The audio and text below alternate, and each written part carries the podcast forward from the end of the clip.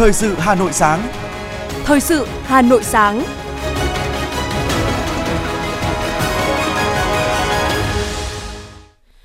Mời quý vị và các bạn nghe chương trình Thời sự sáng nay, thứ Bảy ngày 8 tháng 4 năm 2023. Những nội dung chính sẽ được đề cập đến trong chương trình. Ủy ban Thường vụ Quốc hội sẽ xem xét kết quả giám sát về huy động, sử dụng nguồn lực phòng chống COVID-19. Hà Nội mở thêm điểm tiếp nhận để giảm tải cấp phiếu lý lịch tư pháp. Kỳ thi tốt nghiệp trung học phổ thông năm 2023 sẽ diễn ra từ ngày 27 đến ngày 30 tháng 6. Trong phần tin thế giới có những tin đáng chú ý. Tổ chức Hiệp ước Bắc Đại Tây Dương NATO chia rẽ về lộ trình kết nạp Ukraine. Indonesia nhập khẩu 2 triệu tấn gạo phòng hạn hán và sau đây là nội dung chi tiết. Thưa quý vị và các bạn, theo thông báo của Văn phòng Quốc hội, phiên họp thứ 22 của Ủy ban Thường vụ Quốc hội diễn ra từ ngày 10 tháng 4 đến ngày 11 tháng 4 năm 2023 tại nhà Quốc hội dưới sự chủ trì của Ủy viên Bộ Chính trị, Chủ tịch Quốc hội Vương Đình Huệ, Chủ tịch Quốc hội và các Phó Chủ tịch Quốc hội luân phiên điều hành phiên họp. Sau phát biểu khai mạc phiên họp của Chủ tịch Quốc hội Vương Đình Huệ, Ủy ban Thường vụ Quốc hội sẽ xem xét cho ý kiến về 8 nội dung tại phiên họp. Cụ thể, Ủy ban Thường vụ Quốc hội sẽ xem xét cho ý kiến về dự kiến chương trình xây dựng luật pháp lệnh năm 2024, điều chỉnh chương trình xây dựng luật pháp lệnh năm 2023, cho ý kiến về việc chuẩn bị kỳ họp thứ 5 và tổng kết kỳ họp bất thường lần thứ tư Quốc hội khóa 15. Bên cạnh việc xem xét báo cáo công tác dân nguyện của Quốc hội tháng 3 năm 2023, Ủy ban Thường vụ Quốc hội còn xem xét báo cáo kết quả giám sát chuyên đề của đoàn giám sát của Quốc hội về việc huy động, quản lý và sử dụng các nguồn lực phục vụ công tác phòng chống dịch COVID-19, việc thực hiện chính sách pháp luật về cơ sở y tế, y tế dự phòng và xem xét báo cáo tổng hợp kết quả giám sát văn bản quy phạm pháp luật thuộc lĩnh vực phụ trách của Hội đồng dân tộc, các ủy ban của Quốc hội. Ngoài ra, Ủy ban Thường vụ Quốc hội cũng sẽ cho ý kiến về việc cho phép sử dụng phương tiện, thiết bị kỹ thuật nghiệp vụ để phát hiện vi phạm hành chính trong lĩnh vực thủy sản, cho ý kiến về dự kiến chương trình giám sát của Quốc hội, Ủy ban Thường vụ Quốc hội năm 2024, cho ý kiến về phương án phân công cơ quan chủ trì soạn thảo và chủ trì thẩm tra dự án luật sửa đổi, bổ sung một số điều của luật hoạt động giám sát của Quốc hội và Hội đồng Nhân dân. Ủy ban Nhân dân quận Thanh Xuân vừa tổ chức hội nghị biểu dương kết quả phong trào thi đua năm 2022, phát động đợt thi đua cao điểm tổ chức các hoạt động kỷ niệm 75 năm ngày Chủ tịch Hồ Chí Minh ra lời kêu gọi thi đua ái quốc 11 tháng 6 1948, 11 tháng 6 2023. Ủy viên Ban Thường vụ Thành ủy Hà Nội, Bí thư quận ủy Thanh Xuân Bùi Huyền Mai có tham dự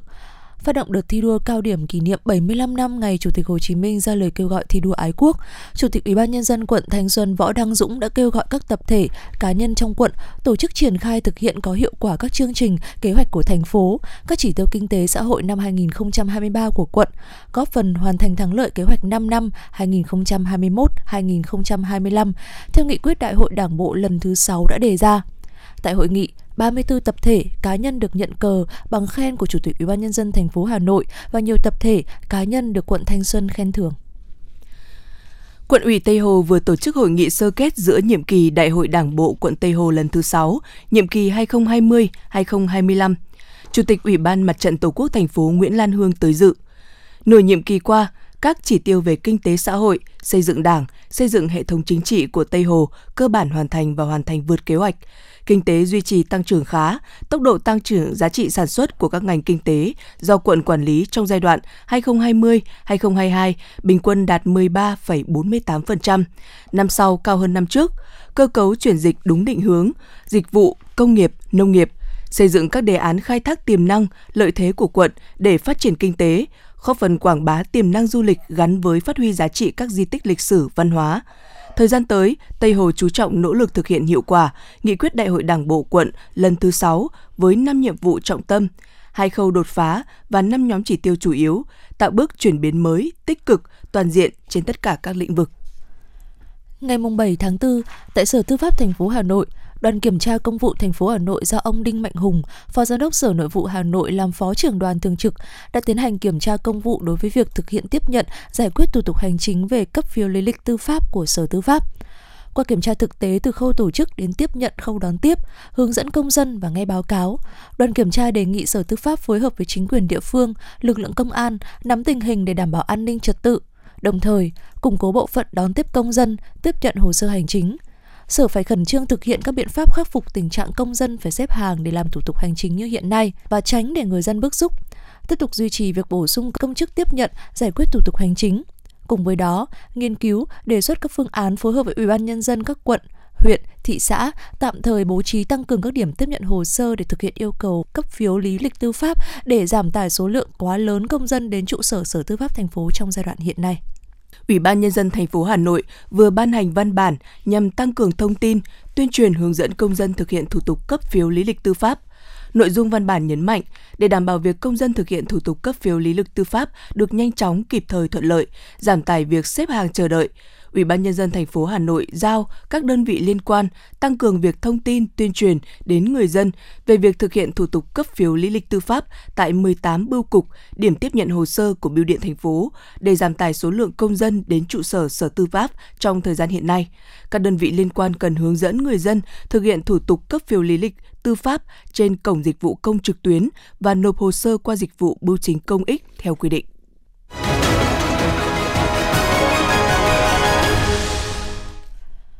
Thưa quý vị và các bạn, hiện nay nhiều vùng nuôi trồng thủy sản tập trung của người dân trên địa bàn huyện Thanh Trì đã mang lại hiệu quả kinh tế cao. Cùng với đó thì trên địa bàn huyện còn có mô hình sông trong ao áp dụng công nghệ của Mỹ, tạo dòng chảy cho cá bơi ngược, có hệ thống kiểm soát nguồn nước nên hạn chế được dịch bệnh phát sinh, năng suất lớn hơn so với phương pháp truyền thống.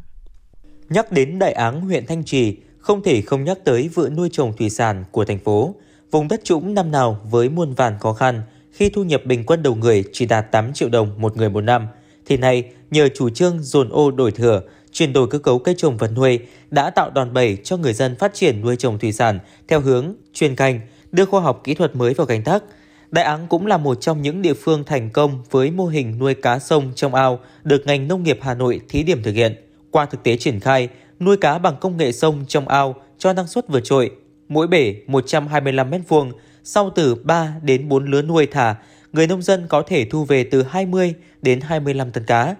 Các sản phẩm sau khi đánh bắt sẽ được đưa vào dây chuyền pha lóc, sơ chế, tạo ra sản phẩm hàng hóa có giá trị cao, đáp ứng nhu cầu thị trường. Ông Cao Đình Thanh Hải, Giám đốc Hợp tác xã Thủy sản Công nghệ cao Đại Áng cho biết. Hiện tại là một năm thì hệ thống sông trong ao ở đây thì đang cung cấp thị trường khoảng tầm từ 400 đến 450 tấn cá, thương phẩm. Các sản phẩm của hợp tác xã thì đang đưa vào các hệ thống siêu thị lớn ở trên thành phố. Cái thứ hai là các bên tập thể. Thì ờ, một năm thì hiện tại các cái sản phẩm sơ chế mà nhà xưởng đưa ra thì nó sẽ rơi vào từ 250 đến 300 tấn. Khi mà đưa cái sản phẩm trực tiếp ở hợp tác xã nuôi trồng vào sơ chế chế biến thì cũng đã tạo được con việc làm cho trên 20 lao động ở trong khu vực nhà máy chế biến tại đây. Ngoài ra nữa thì đối với ờ, tổng doanh thu ở đây thì một năm thì hiện tại nhà xưởng đang đạt tầm từ 15 đến 20 tỷ đồng, thu nhập cho người lao động rơi từ 7 đến 8 triệu đồng cho một người một tháng. Cánh đồng trũng của xã Đông Mỹ được hỗ trợ đầu tư cơ sở hạ tầng cho các vùng nuôi trồng thủy sản nhằm tạo thuận lợi cho quá trình sản xuất cũng như vận chuyển hàng hóa khi vào vụ thu hoạch, đảm bảo nguồn nước sạch sông Hồng cho nuôi trồng thủy sản. Cùng với đó, tập trung xây dựng chuỗi liên kết giúp nông dân ổn định đầu ra. Người nông dân giờ không còn quá vất vả mà thu nhập ngày một khấm khá hơn. Ông Phạm Hải Hậu, Phó Chủ tịch Ủy ban nhân dân xã Đông Mỹ, huyện Thanh Trì cho hay. Cái ờ, diện tích ờ, đất nông nghiệp trên địa bàn xã Đông Mỹ thì có 143 ha đất nông nghiệp. Thì ờ, đối với cái khu nuôi trồng thủy sản tập trung của xã thì thực hiện theo cái nghị quyết của Đảng bộ. Xã nhiệm kỳ 2000 2005 đã thực hiện chuyển đổi tập trung khu vực nuôi trồng thủy sản là được 110 hecta. Thế thì à, đối với cái hiệu quả kinh tế thì về nông nghiệp đối với xã Đông Mỹ năm 2022 thì à, đánh giá trên mặt bằng chung là 253 triệu à, đồng trên trên một hecta đất nông nghiệp. Thời gian vừa qua, huyện Thanh Trì đã đẩy nhanh việc chuyển đổi ruộng đất trũng ở vùng dự án, quy hoạch từng vùng nuôi trồng thủy sản tập trung, tăng thời hạn cho thuê đất đối với các hộ dân nuôi trồng thủy sản để họ yên tâm đầu tư sản xuất kinh doanh. Mặt khác, huyện cũng đẩy mạnh hoạt động xúc tiến thương mại, tăng cường công tác dự báo thị trường, xây dựng chuỗi liên kết giúp nông dân ký kết hợp đồng bao tiêu sản phẩm với doanh nghiệp, cung cấp cho bếp ăn tập thể, tạo đầu ra thuận lợi để nghề nuôi trồng thủy sản trở thành nguồn thu nhập tốt cho nông dân trên địa bàn. Và cũng nhờ sự quyết liệt nhất quán trong công tác lãnh chỉ đạo, đến nay người dân Thanh Trì đã được thụ hưởng cơ sở hạ tầng ngày một hiện đại, có nhiều cơ hội việc làm và tăng thu nhập cho bản thân. Ông Nguyễn Văn Hưng, Phó Chủ tịch Ủy ban Nhân dân huyện Thanh Trì nói. Để có được cái kết quả trong xây dựng nông thôn mới, huyện đã triển khai đồng bộ tất cả các kế hoạch, các giải pháp để tuyên truyền vận động đến người dân và cụ thể hóa bằng các kế hoạch và những công việc, phần việc cụ thể phù hợp với cả khả năng và điều kiện của từng khu dân cư, từng địa bàn dân cư để người dân tất cả người dân đều có thể vào cuộc và chính quyền đóng góp một vai trò là thúc đẩy đứng phía sau để hỗ trợ những cái phần khó khăn mà người dân không thể trực tiếp làm được. Có thể thấy, sau quá trình xây dựng nông thôn mới, người dân đã thực sự được thụ hưởng những thành quả từ chủ trương chính sách của Đảng và Nhà nước dành cho nông nghiệp, nông dân, nông thôn. Nhờ đó, họ đã có những ô thửa lớn để canh tác, mang lại giá trị kinh tế hàng trăm, thậm chí cả tỷ đồng, góp phần vào quá trình phát triển kinh tế của địa phương và thủ đô.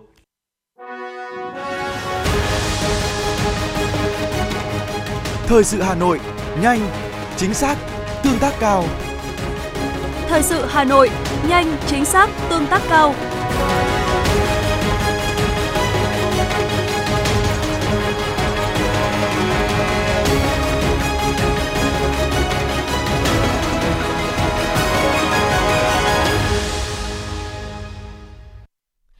Từ ngày 20 tháng 5, người dân được nộp hồ sơ xin cấp sổ đỏ bằng hình thức online và nhận hồ sơ qua bưu điện mà không phải trực tiếp đến tận cơ quan quản lý để thực hiện như trước. Đây là một trong những nội dung được quy định tại Nghị định số 10 năm 2023 vừa được Chính phủ ban hành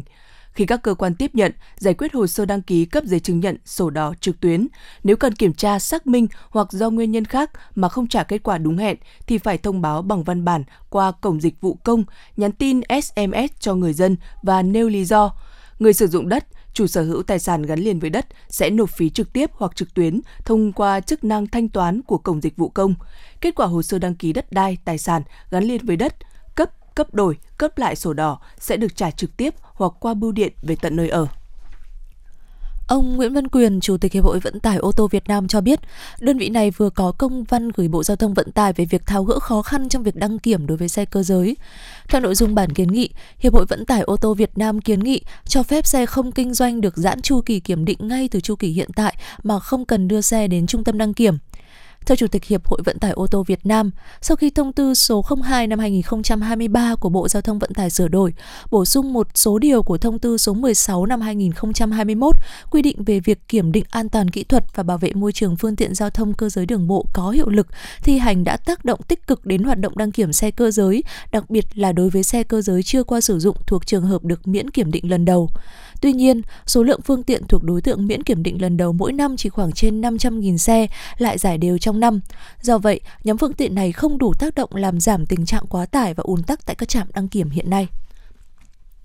Sở Y tế Hà Nội vừa giao ban công tác y tế cơ sở quý 1 năm 2023. Trong quý 1 năm 2023, tình hình dịch bệnh trên địa bàn thành phố Hà Nội vẫn đang được kiểm soát tốt. Thành phố tiếp tục duy trì công tác tiêm chủng vaccine trong chương trình tiêm chủng mở rộng tăng cường công tác phòng chống bệnh không lây nhiễm, không tái khám, chữa bệnh được nâng cao chất lượng và thực hiện nghiêm luật bảo hiểm y tế, duy trì quy chế chuyên môn tại phòng khám đa khoa và các trạm y tế, cũng trong quý 1 năm 2023, tổng số lượt khám chữa bệnh đạt trên 744.000 lượt. Để phát huy vai trò y tế cơ sở hơn nữa, lãnh đạo Sở Y tế Hà Nội yêu cầu các đơn vị cần tập trung nâng cao chất lượng tuyến y tế cơ sở, nâng cao chất lượng khám chữa bệnh tại các trạm y tế và phòng khám đa khoa nhằm thu hút người bệnh đến khám chữa bệnh tại tuyến y tế cơ sở.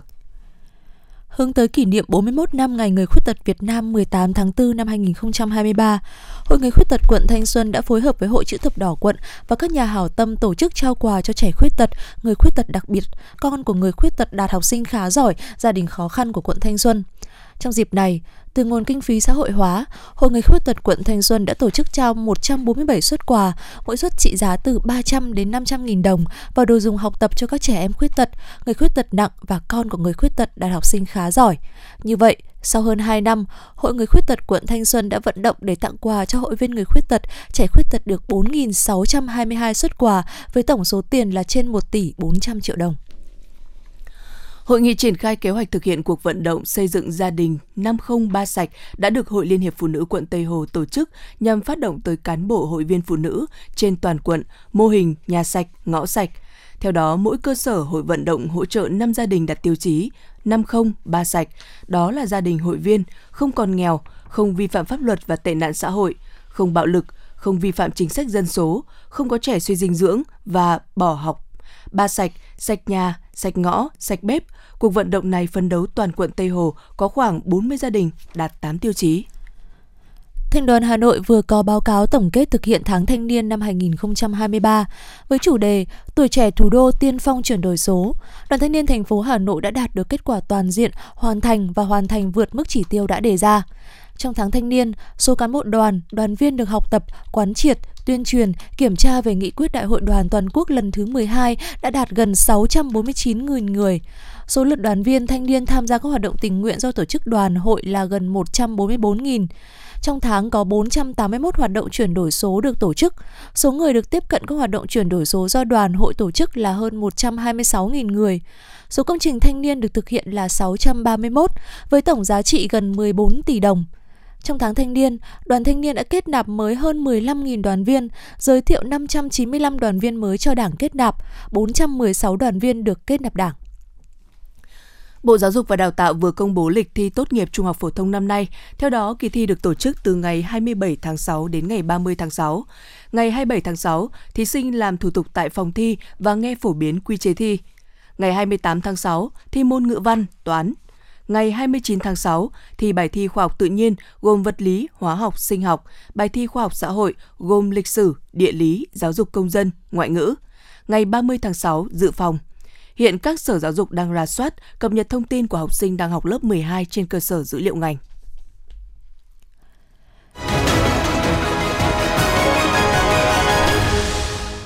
Xin chuyển sang một số thông tin văn hóa.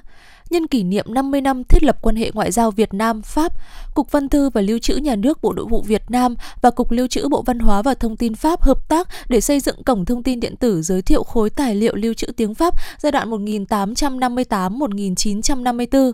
Và sáng ngày 7 tháng 4, Cục Văn thư và Lưu trữ Nhà nước đã chính thức giới thiệu về trang điện tử này. Trang thông tin điện tử giới thiệu khối tài liệu lưu trữ tiếng Pháp bảo quản tại các cơ quan lưu trữ của Việt Nam trên website của Cục Văn thư và Lưu trữ Nhà nước, các phong lưu trữ, triển lãm, ấn phẩm tài liệu, hồ sơ lưu trữ tiếng Pháp. Cục Bản quyền tác giả của Bộ Văn hóa, Thể thao và Du lịch đã tổ chức hội nghị tổng kết đánh giá việc thực hiện Nghị định số 131 năm 2013 của Chính phủ quy định xử phạt vi phạm hành chính về quyền tác giả, quyền liên quan. Tại hội nghị, các đại biểu có những kiến nghị, góp ý một số các nội dung sửa đổi, bổ sung Nghị định số 131 năm 2013 để phù hợp hơn với tình hình thực tế, như bổ sung các hành vi vi phạm mới phải bị xử phạt vi phạm hành chính về quyền tác giả, quyền liên quan, bổ sung hình thức xử phạt với hành vi mới, nâng cao mức xử phạt với các hành vi vi phạm, bổ sung các biện pháp khắc phục hậu quả vi phạm. Ủy ban nhân dân quận Hoàn Kiếm vừa phối hợp với Hội Di sản Văn hóa Việt Nam tổ chức tọa đàm nghề thủ công truyền thống Hà Nội sáng tạo để phát triển. Phát biểu tại khai mạc tọa đàm, ông Phạm Tuấn Long, Chủ tịch Ủy ban nhân dân quận Hoàn Kiếm cho biết, Tọa đàm nhằm tìm ra sáng kiến và giải pháp thiết thực trong công tác bảo tồn các giá trị di sản nghề của thủ công truyền thống, khuyến khích sự tham gia và kết nối của làng nghề, phố nghề giữa các nghệ nhân, thợ thủ công và doanh nghiệp trong lĩnh vực sáng tạo để nâng cao chất lượng sản phẩm, thủ công truyền thống du lịch, góp phần xây dựng thương hiệu du lịch thủ đô.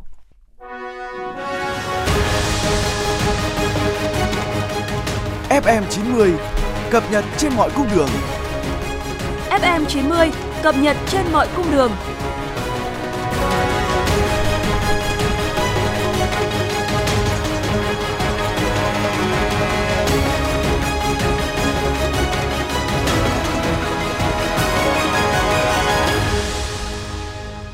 Thưa quý vị và các bạn, theo kế hoạch 131 năm 2018 của Ủy ban nhân dân thành phố Hà Nội, mục tiêu đặt ra là đến năm 2020, tất cả người dân nông thôn trên địa bàn đều được sử dụng nước sạch. Tuy nhiên đến nay, mục tiêu đó vẫn chưa hoàn thành hiện thực. Người dân nông thôn tại một số khu vực vẫn phải dùng nguồn nước chưa đảm bảo.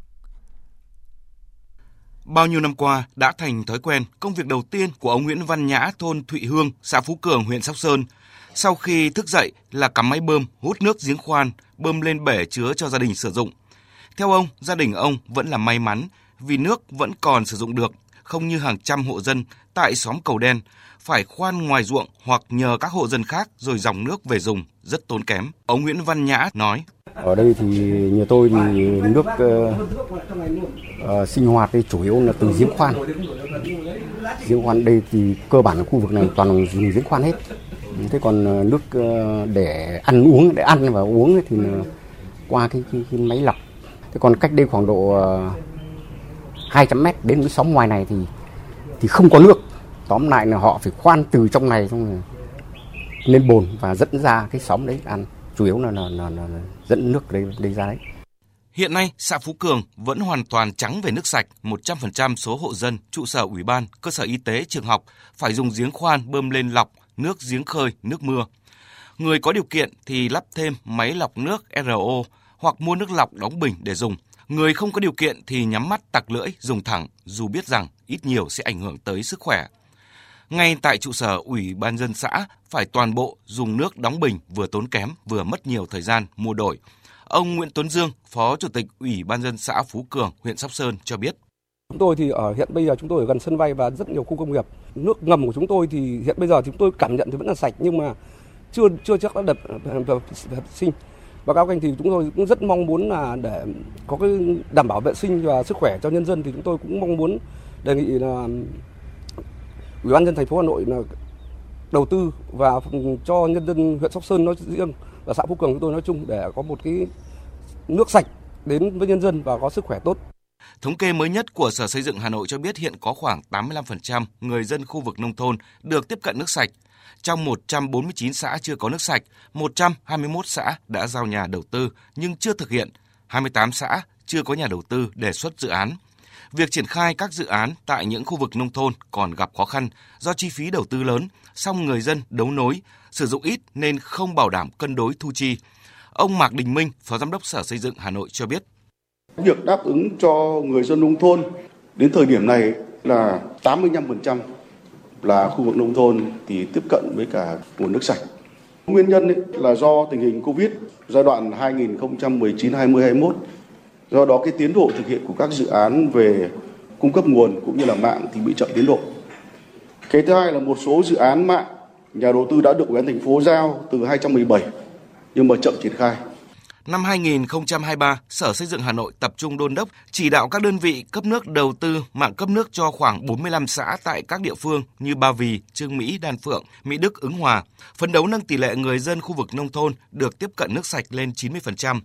Liên quan đến lộ trình tăng giá nước sạch, ông Nguyễn Xuân Sáng, Phó Giám đốc Sở Tài chính Hà Nội cho biết, dự kiến năm 2023-2024 sẽ tăng giá nước sạch. Theo đó, người dân nội thành Hà Nội nếu dùng 10 mét khối nước sạch đầu tiên sẽ phải chi khoảng 75.000 đồng, tăng 15.000 đồng so với hiện nay. Theo ông Sáng, hiện các chi phí cấu thành giá nước sạch tăng nên phải điều chỉnh để vừa đảm bảo hài hòa lợi ích của người dân, doanh nghiệp, vừa khuyến khích các chủ thể sử dụng nước tiết kiệm, thu hút việc đầu tư vào sản xuất, phân phối nước sạch. Căn cứ vào các quy định cụ thể về khung giá, nguyên tắc, phương pháp xác định giá nước sạch tại thông tư 44 năm 2021 của Bộ Chính thì à, Sở Tài chính đã chủ trì cùng các sở ngành và doanh nghiệp để xây dựng cái phương án điều chỉnh giá nước sạch à, trên địa bàn thành phố và dự kiến của chúng tôi thì lộ trình trước mắt là chúng tôi áp dụng trong 2 năm 2023 và 2024. Thế và cái mức giá nó sẽ áp dụng cho các cái nhóm khách hàng cụ thể như là hộ gia đình, à, đơn vị cơ quan hành chính, đơn vị sự nghiệp, rồi các doanh nghiệp.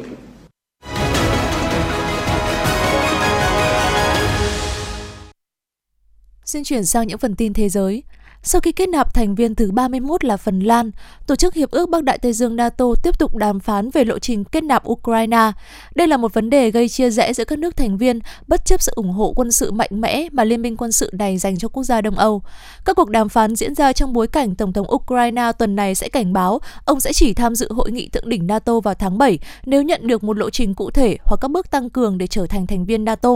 Điều này có nghĩa là các nước thành viên sẽ không còn nhiều thời gian để đàm phán những cam kết chính trị có thể dành cho Ukraine.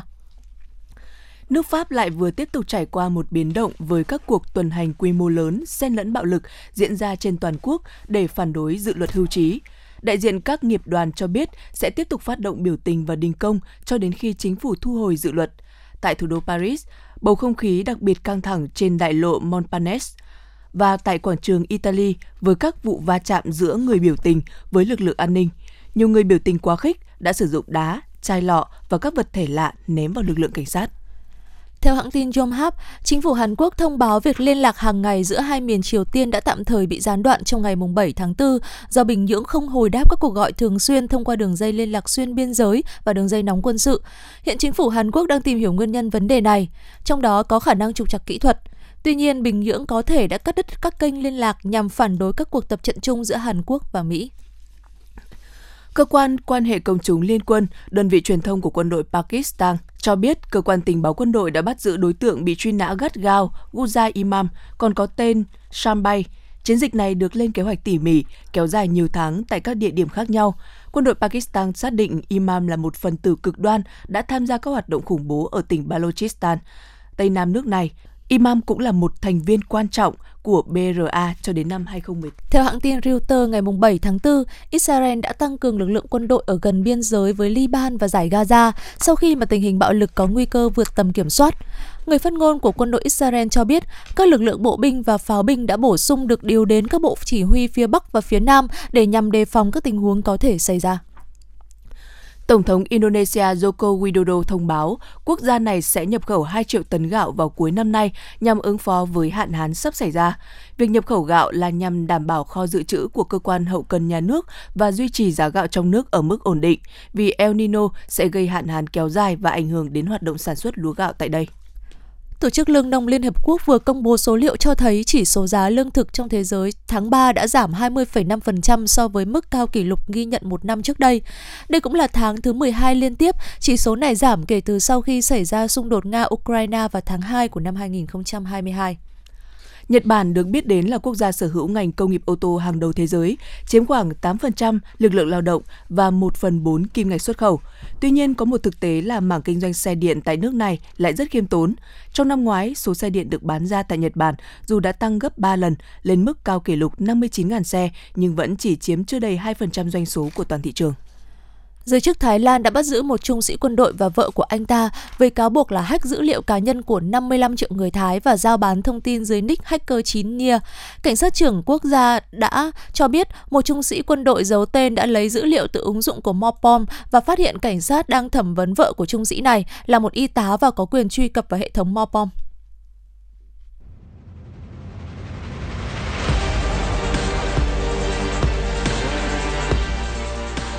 Bản tin thể thao. Bản tin thể thao.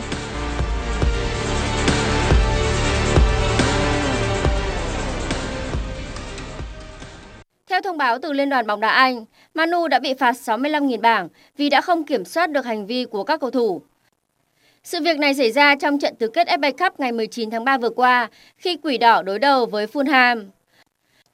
Cụ thể là các cầu thủ Manu đã vây kín lấy trọng tài Cavana để gây sức ép sau khi chứng kiến Willian bên phía Fulham chơi bóng bằng tay. Đây đã là lần thứ tư ở mùa giải năm nay Manu bị phạt vì lỗi tương tự. Trước đó, Quỷ Đỏ đã phải nhận án phạt từ trận đấu với Newcastle, Chelsea và Crystal Palace.